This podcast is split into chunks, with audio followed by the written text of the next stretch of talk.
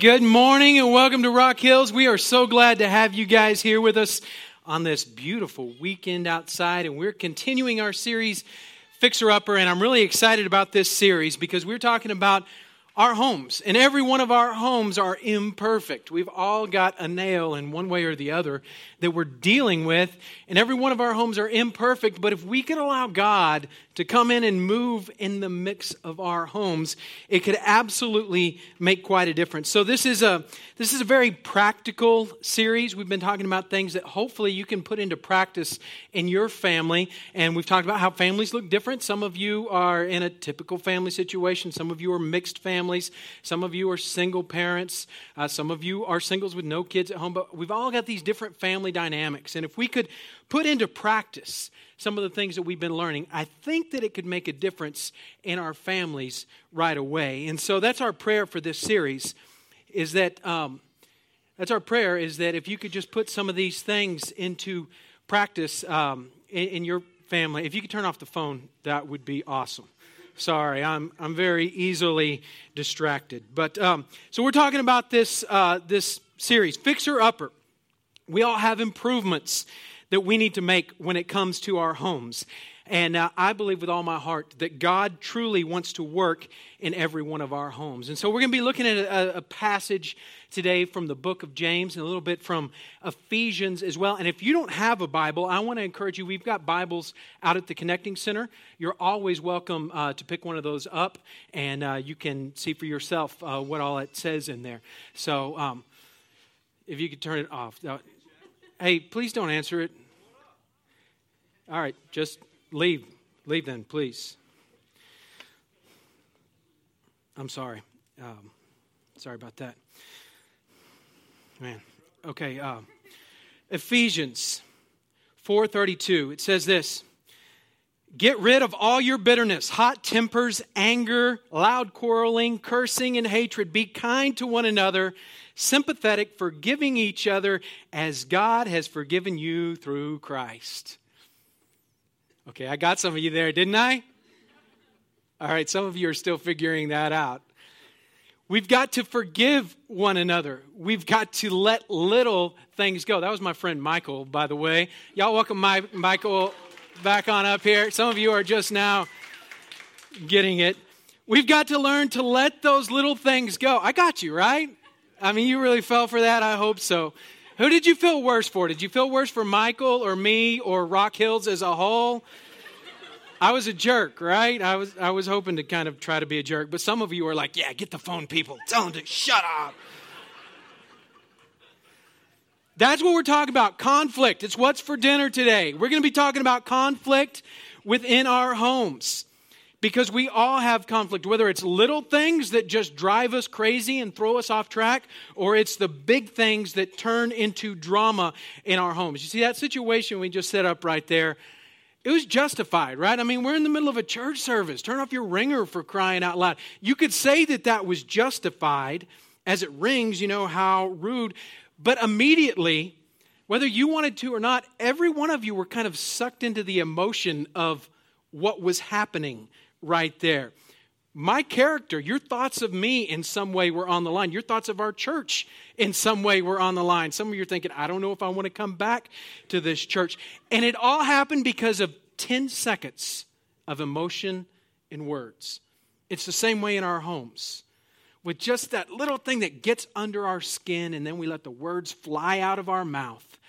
All the drama can be sucked into one situation, and we can do something that leaves damage for the rest of our lives. We can hurt people in truly deep ways. So we want to look at conflict today. We can easily justify the arguments that arise in our homes. But as we look at James today, he's going to remind us that some of the issues that we face, that God wants to work in the middle of those issues. If our faith is going to be passed down to the next generation, if we want what we believe in to be something that carries on over and that our kids don't end up rejecting, we have to get this conflict under control in our homes. Like I said, families can look many different ways.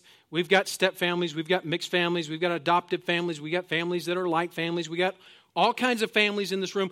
And just like families can be completely different, conflict can be completely different, right? The way we handle conflict, but the common ground that we can find is that to some degree over different issues, we all tend to fuss and fight with those who live in our homes, those who are closest to us, those who are our family to some degree.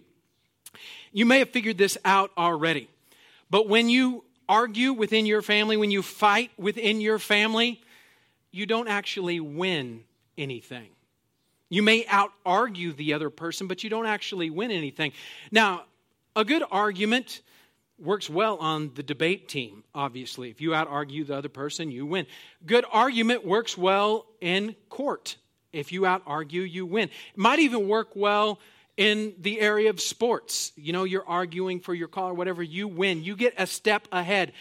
But when you argue in the bedroom, when you argue in your living room, I think we can all agree that nobody really wins. Conflict in family is like conflict nowhere else. Nowhere else that we experience in life. And we don't all process it the same way. We all come at it from different angles. We've got some of you here who are peacemakers. And when conflict arises, you just want to work it out. Are you fine? Okay, I'm fine too. Let's all be fine. Okay, let's just move on and everybody's going to be fine. You're going to be a peacemaker. We got some of you here who are sulkers. As soon as something comes up, I mean, you know, it's just because you're a horrible wife and you're just going to pout about it, right? And that's the way you handle conflict, is just to sulk. We got some of you who are stuffers. I'm fine. All right? I'm fine. Obviously, you're not fine, but you're going to just stuff it all in and say, I'm fine, and hope that it goes away. We got some of you in the room who are litigators. And litigators are the best arguers because you always win, and you always win because you're never wrong, right? You're never wrong. And if we were to ask you, you would say, actually, that's true. I am never wrong, and I can prove it to you that I am never wrong.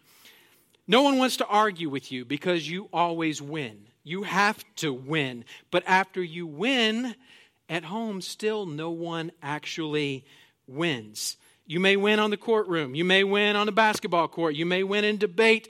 But when it comes to family, when we argue, no one actually wins. There's also those of you who are screamers. You just got to get it out, right? And it's going to be loud when it comes out. So you've just got to scream it out. Some of you grew up in a screamer family, and if you grew up in a screamer family, chances are you married one of those first type of people, right? You married the peacemakers or sulkers or stuffers, and in some of your first early conflicts in marriage, I mean, you had this fight, and all of a sudden, one of you is like, what in the world? This demon has just come out of my spouse, and she's screaming like crazy, and you're trying to say, hey, we don't need to yell, and the other one's saying, hey, we got to let it out. We've got to get these issues out. And so we've got screamers, we've got sulkers, we've got litigators, we've got stuffers, we've got peacemakers. But when it comes to arguing, nobody really wins. Conflict in our homes can be very complicated. And there is going to be conflict, but our words can be devastating. So how we handle conflict is very important. And today's message isn't to say that we should never address issues, that there aren't important things that we have to talk about and work out.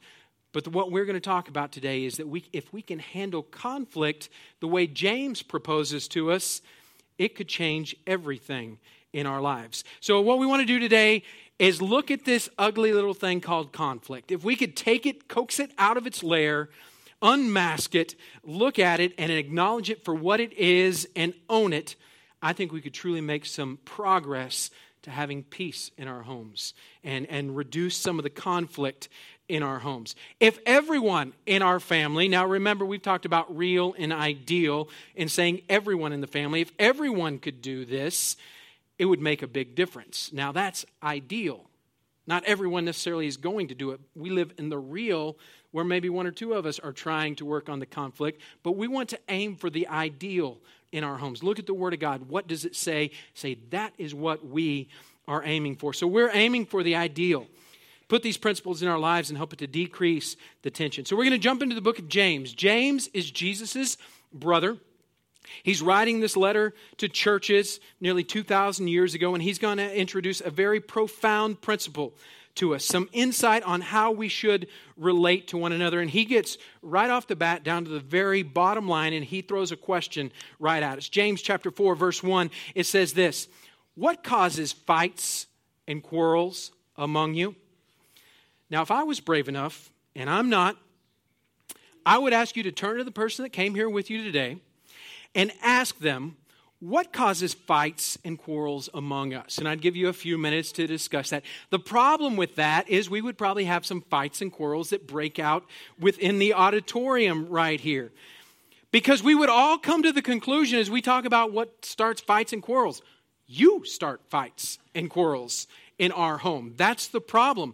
Immediately, we could come to a place where we start to blame. The reason we fight and quarrel in my family is my husband always does this. My wife never does this. She spends all the money. He's irresponsible. My kids won't ever do what I ask them to do, even though I've asked them over and over and over. And we could look at all of these issues and just begin to point the finger and say, this is why we have conflict in our family.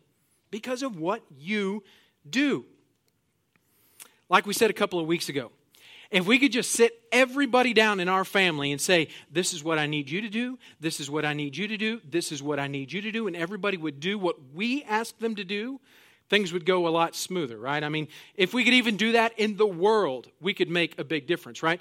I'm telling you, every one of us in this room, if we could sit down with North Korea and President Trump and say, here's what you need to do, here's what you need to do, here's what you need to stop doing, here's what you need to stop doing, we could make a big difference, right? I mean, if we could just tell people, here is what I want you to do, we could have them follow our instructions, and it would make a big difference. But at the end of the day, I know what everybody else should do, but they're not doing it. So it's easy to go to blame. The problem that we're having right now is because you, whatever, fill in the blank, or you don't fill in the blank. Here's the deal.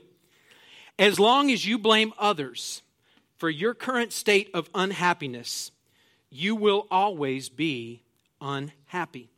As long as you blame others for your unhappiness, you will always be unhappy. Every time you blame somebody else, tell your sad story. It's him, it's her, it's my kids, it's them. Here's what you do. You take your happiness, you put it in a bag, and you hand it to the person that you are in conflict with. And you say, here, hold on to my happiness until you're ready to give it back to me. Now, none of us would do that, right? None of us would stand here and say, I'm going to give you my potential for happiness. You hold on to it. But that's what we do. How many times would we give control of our happiness to the person that we are in conflict with? We just wouldn't do that.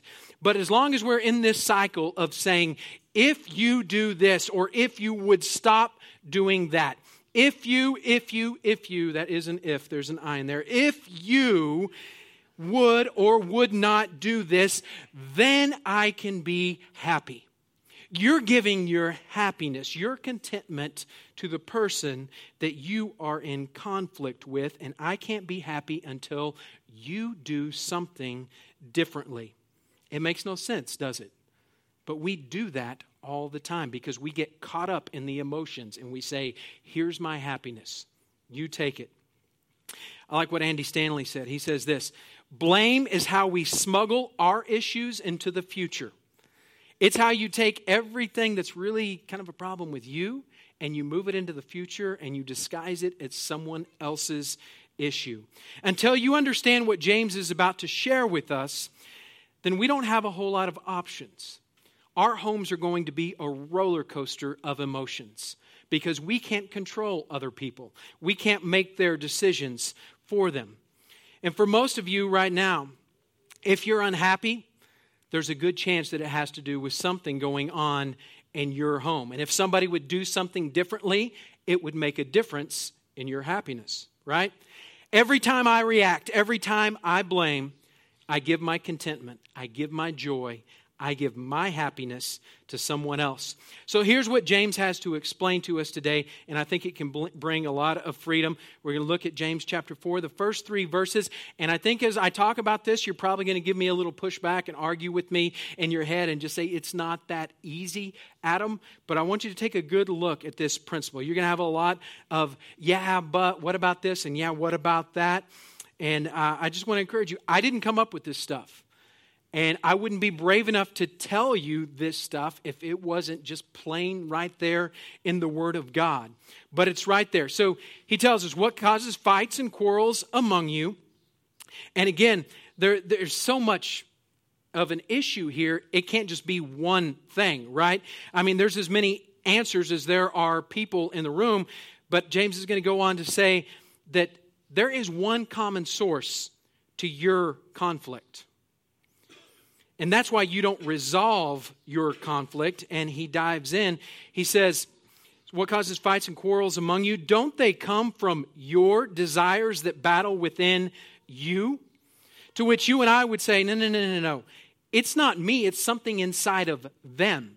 It's the way that they behave, the way that they talk, the way that they think. It's something that they have done. And James says there is a common source to all of your conflict, your quarrels, your fights. It's something inside of you. And that's not so easy, right? He's saying that you have a desire. Every conflict, specifically within your family, there is a desire within you that spills out to the other people within your home. There is a conflict within you that is causing conflict within the people around you. So James proposes this. He says it always begins with something inside of you. Now, if we just stopped right there and we could all own that concept of when there's conflict in my home, something is within me as well that is contributing to that conflict. If we could all just own that, we could stop right there and it would make a difference in our families. But James has a lot more good stuff to add to this. So he continues in verse 2, James 4:2. It says this, you desire but you do not have. Every time there is conflict, there's something that you want. Why do you quarrel and fight? He's saying there's something inside you, and he's saying here's part of the issue. You desire, but you don't have. You want something, and you aren't getting it. Every time that there's conflict, whether it's something that just happens once, a little thing, a big thing, something that happens over and over and over, there is something that you want. Now, you may already be arguing with me in your head and saying, no, this isn't just something I want. This is about character. This is something that they owe me. This is something that they promised me. This is something that I deserved. And you could be totally justified in what you're saying your part of the issue is. But we have to own the fact that there's something that we want, but we don't have. Every time there is a conflict in your family, with your family member, there is something you want, but you aren't getting it. And then he goes on, and he throws in something else a little bit shocking here. He says, you desire, but you don't have. And then he says, so you kill. I mean, those are pretty tough words, right? I mean, is he talking to a really tough crowd? Was he in the prison giving a prison message or something that day? He wasn't. He's talking to the church. He's saying, you don't have what you want, so you kill. Now, this is hyperbole. He's talking bigger picture here. He's talking, artistically a little bit here, but it's very relevant for us because sometimes there are things that you want or even deserve in your family so badly that you may rightly, justifiably deserve, but you want them so badly that you are willing to hurt the people that you care about most in order to get what you deserve. What you want, what you are owed. So you kill. So you kill. We've seen this with parents and kids, right? The kids are not doing what I want them to do. So it grows into frustration after frustration after frustration. By the time that kid is 17 or 18, they're saying, I'm out of here. And if we were able to bring those parents up to the stage here today and say, hey, tell us about what's going on, they would tell you, I just want for my kids so badly. I want the best for them, and I'm not getting it. I just want them to be respectful, and I'm not getting it. Justifiable things that I want from my child, and I am not getting it, so I push, and I push, and I nag until finally I kill. Same with the children. They would say, there was something I wanted from my parents, but I wasn't getting it, so I killed the relationship, and I left. We've seen it in many different forms, right? We've all seen men that power up on women and use their words and use their attitude and use their force to destroy a woman's self-image. We've seen people belittle other people to the point where they don't have any self-confidence left. Parents who shame their children or set such high expectations on them that they will never meet. And our expectations, our words, our arguments, they kill. We can want something so badly for the people that we love the most that we kill the relationship. We can get to the point in our homes where we justifiably want something. And we don't understand this concept that James is talking about. And our desire of wanting it from them or wanting it for them, because often really it's us, so that we will feel more proud or we feel better about them in our relationship. We want something out of them. We want to be more fulfilled that we kill. We have the potential within us to destroy the people that we love the most. So let's take the focus off of you, because that's hard to swallow. Right? You've seen this in other people, right? Every one of you in this room know other people that you could say, yeah, I've seen that. I have friends, I have family members that have destroyed their relationship with their kids, that have destroyed their relationship with their parents, that have destroyed their marriage, that have destroyed friendships that they were close to because they wanted something for them or they wanted something from them. And they pushed and they pushed and they pushed until it killed the relationship. We've seen that in others. But then when it comes back to us, it's a little bit more difficult to wrap our arms around that. And we can say, but I just want the best for them, right? I just want you to be the healthiest you, so I want you to be in a size 2. You know? I mean, we could say all these justifiable things, right? I just want you to reach your full potential. And we want something from them, or we want something for them. But really, when it comes down to it, a lot of times it's about us. And it's about what we want. Do you know why most of your conflict comes with the people that you love the most, the people that you're closest to? It's because they are the people that are closest to you. You are the common denominator in all of your conflict. Now, I'm not saying that does not mean that there aren't issues that need to be talked about and things that truly do need to be dealt with in love. But when we're talking about conflict, how in just a moment you can change the dynamics of the room with words that are said, you have to realize there's something you want and you aren't getting it. Regardless of whether we deserve it or not, whether it's something that we see as positive or negative, you want something from them, and if you want it badly enough, you have the potential to destroy the people that you want the most. And the whole time, you're arguing, you're fussing, you're nagging, you're belittling people, you're leaving those notes, you're convinced it's them, it's them, it's them. It is about their behavior, and James says, wait. It's you, and about your desires. You want something and you're not getting it, so you use your words, you use your actions to get it one way or another. Can you imagine how different our homes would be if we could all own this idea? That part of the problem is me. He goes on, he says this, You covet, meaning you want something really badly. You covet, but you cannot get what you want, so you quarrel and you fight. And we're right back to the beginning here. And the cycle just goes on and on and on and on. And you find yourself arguing about the same thing over and over and over. You want something, you can't get it. And so you begin to quarrel and fight all over again. So let's pause for application here just for a moment, and then we'll get back to the passage. If in the middle of conflict, can you just imagine if before we go into that conflict, you and I could pause and recognize part of the problem right now is I'm not getting what I want.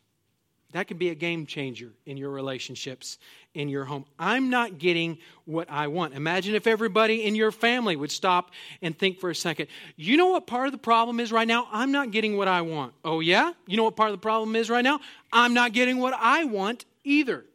If we could all recognize that, it could make a big difference in our life. So we're going to go old school church here. We're going to have a responsive reading. All right, now I want to welcome you because it's going to be a different take on a responsive reading. You can do hand motions. You can do the head bob, whatever you want. Just if you're doing hand motions, please don't point with any wrong fingers. All right, let's keep it clean. But James tells us that we are part of the problem, even if things do need to be addressed and talked to. So if we could go ahead and put the next slide up there. I'm going to read my line, and then I'm going to ask you guys to read the next line for us. So here we go. You know what part of the problem is? You guys have done this before. You grew up in that church, didn't you, with responsive reading? Let's try it one more time. You know what part of the problem is? All right, very good. Now we're going to take it to the next level. Men, you take my line. Ladies, you get the congregation line. Here we go, men. You know what part of the problem is? All right, now you feel free. Don't say this to me unless you got a problem with me. You say it to the person you came with. Let's switch. So, ladies, you get the first line. Here we go, ladies. You know what part of the problem is. And men, I'm not getting what I want. All right, parents, first line. Here we go. You know what part of the problem is. Now, students, say it with attitude. I'm not getting what I want. All right, very good. Thank you. Now, some of you may be thinking, you better be listening to this message right now. Or you may be thinking, I wish my son had come to church today. Or when I get home, I'm going to tell my spouse, you sit down and listen to this message right now. There you go again. Right? It's them. They're the one with the problem that causes all the conflict in our house. It's them. There's a reason why we don't want to own part of the problem. Because when we own part of the problem, we lose some leverage. It's easy to think the issue is entirely theirs, but when we begin to own it, it begins to get a little bit hard. People, we don't naturally want to take responsibility. Even if it's just a small piece of the pie, we don't want to say part of the issue is me. Part of the issue is I'm not getting what I want. Because once we take responsibility, we can begin to own our part of the conflict and we can begin to move forward. But I feel empowered when the problem is you. But when I take responsibility, I have to own part of the problem. So part of the problem here is I am not getting what I want. And you could easily and justifiably say, but Pastor Adam, it is much bigger than that. He promised till death do us part. Right? I mean, that is justifiable. And we had this agreement with our child that if we bought them this, they were going to do this. We have an agreement. We signed a paper for it. It's justified. And you could say, I want you to keep your promise, and I'm not getting what I want. I want you to fulfill your marriage vows, but I'm not getting what I want. You said you would do this, and I'm not getting what I want. And we could all look at that and say, it's not fair. It's just not fair. And I want to urge you to be careful there because you only play the fair card when it benefits you, right? I mean, you never got a raise at work and went back to your office and sulked because somebody else didn't get a raise, but man, you got this great raise. No, you went down the hall and praised God, man. Look what God did in my life. You were happy even though it wasn't fair. So be very careful with the fair card, because even an extreme and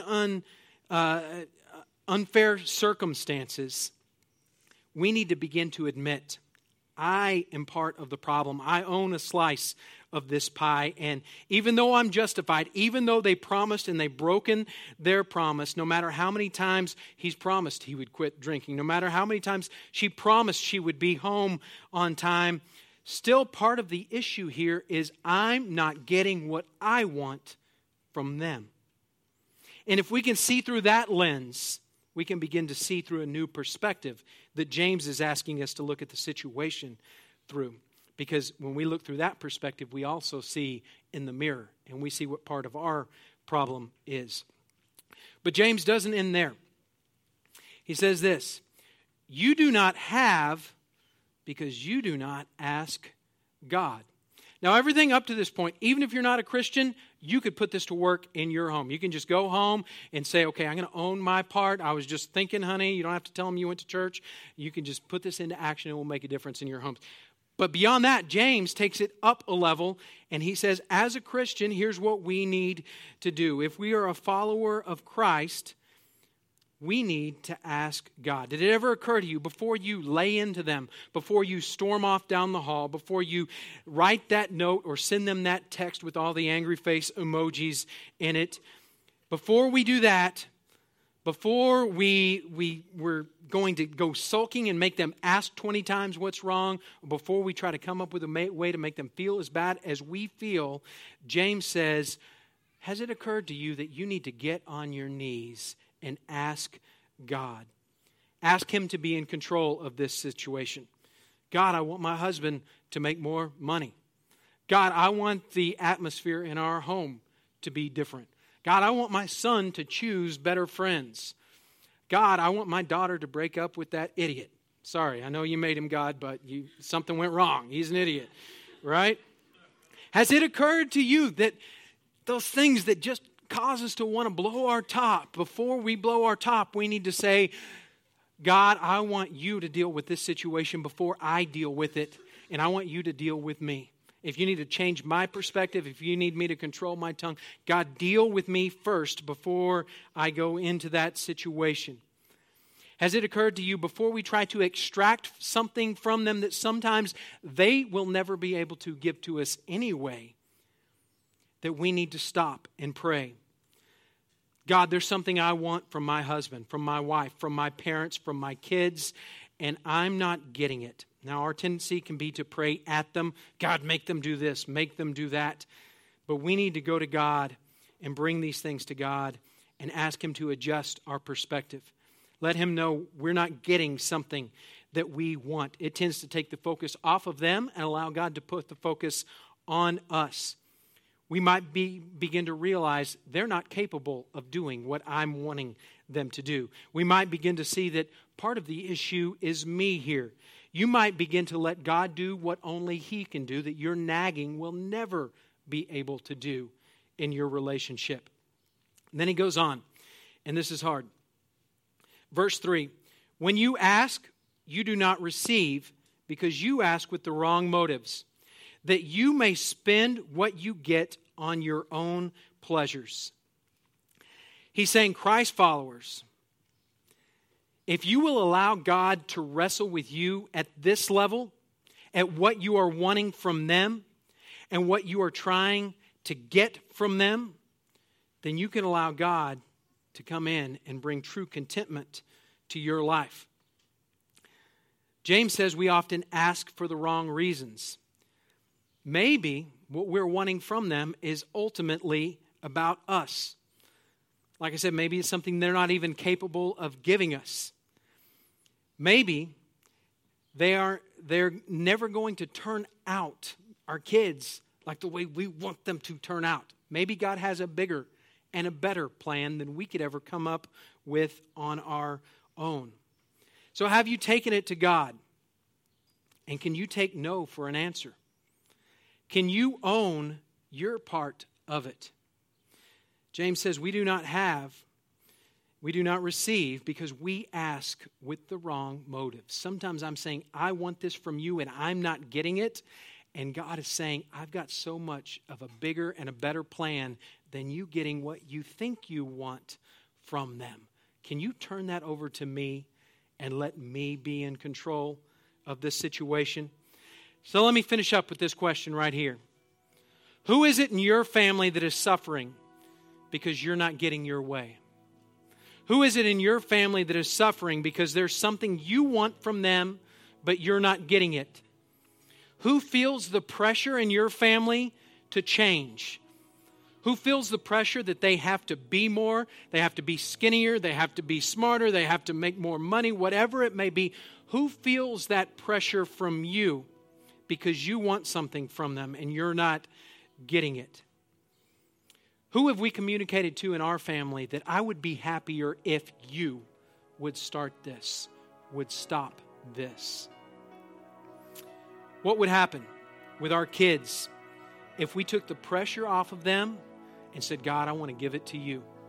It's not that I don't want them to be everything that you created them to be, but I'm going to let go of my expectations of what I want from them, and I'm going to say, God, what you want for them and from them, that's what I want to be in line with. It's not that there are no expectations or boundaries, but when we give it to God, we reduce the conflict. Who is suffering because we don't recognize what James shows us, that it has more to do with me than it does with you? What could we do today? What could we do this week? Through a letter, through an email, through a phone call, through a lunch, through a conversation that would begin to set some of the people we love the most free when we realize that it's about us. Do you know where fights and quarrels among you come from? They come because you're not getting something that you want. And do you know why you fight and quarrel back? It's because you're not getting something that you want. In an ideal world, in an ideal family, we would all pause before the storm and have a conversation with God and have a legitimate conversation with each other. God, before we talk about this, because there are things that need to be confronted and addressed, help me to recognize my part, God. Help me to recognize that there's something I want that I need to deal with in your presence here before I take it there. God, do in me what only you can do in me before I try to get something out of them that only you can bring forth out of their lives. Let's take it to God. Would you pray with me? Dear Heavenly Father, I pray over families right now. Lord, I pray for the families in this room that need your help. Because, Father, conflict can be so devastating that it can kill. And so, Father, I pray for those here today that may be hurting. I pray for those that are grieving lost relationships that have been killed. And, Father, I pray that you would begin to bring healing where there needs to bring healing. And, Father, I pray that you would let it begin with each one of us individually. As it says in Psalms, Father, search our hearts and know me. Know the innermost parts of my being. Father, would you come and search me that I may be in line with your will? Show me how to love and serve my family to the very best of my ability. And for those of you here today that you just need to start by surrendering your life to Christ or giving your life back to Christ, I want you to take just a moment in your heart and in your words and just say, thank you, Jesus, for dying on the cross for me. I give you all that I am. I give you my life. I commit my marriage and my family and my kids to you. Thank you for dying on the cross for me. Father, we need you today. In Jesus' name.